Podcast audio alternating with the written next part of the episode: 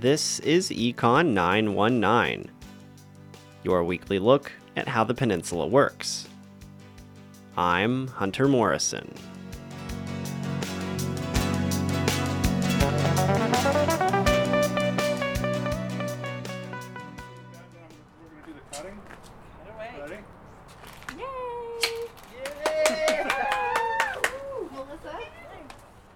At a ribbon cutting ceremony earlier this week, the Kenai Chamber of Commerce recognized the peninsula's newest small business.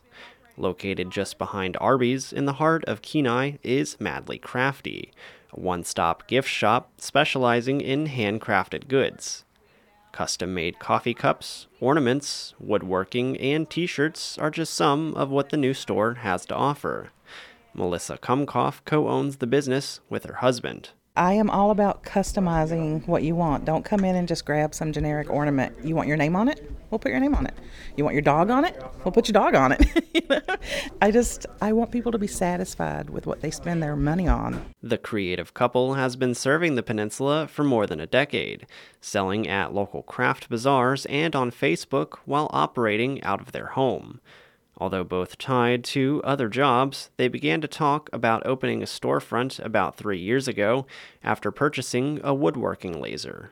The employment field isn't very fun a lot of times, and um, it's something you've got to do from the time you're a certain age till you're you're done. And I, there's no sense in being miserable. And I think one thing I want people to take away from it is we had nothing and now we have a store and you know and they can all do it too The couple began crafting as a hobby after participating in a card making class in Seward.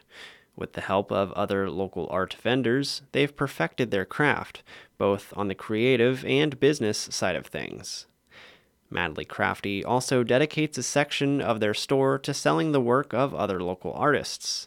Creatives can sell their work at the shop for up to 30 days, free of charge. i always keep saying if one good thing came out of covid it was people to learn that they had talent you know and they're sharing it but where can they share it Kumkoff says the space can provide an alternative to artists who can't afford fair vendor fees or are just dipping their toes into the market.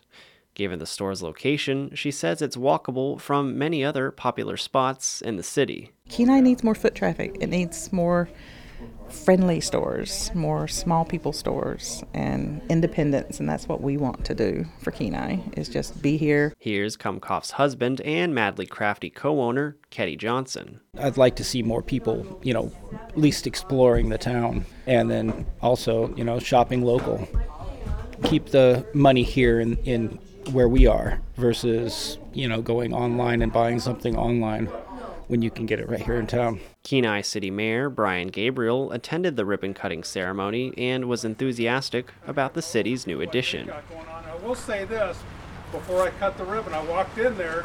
This is, and I'm not, you know, maybe not so much of a craft. My wife is a crafty person. I'm not so much, but I tell you, they got some pretty cool stuff in there.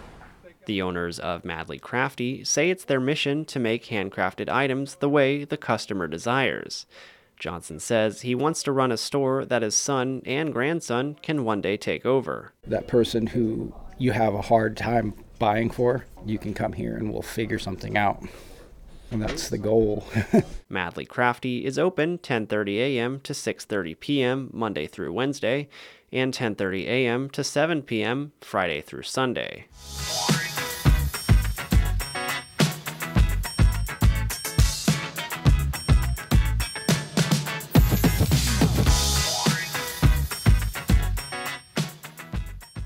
That's it for Econ 919.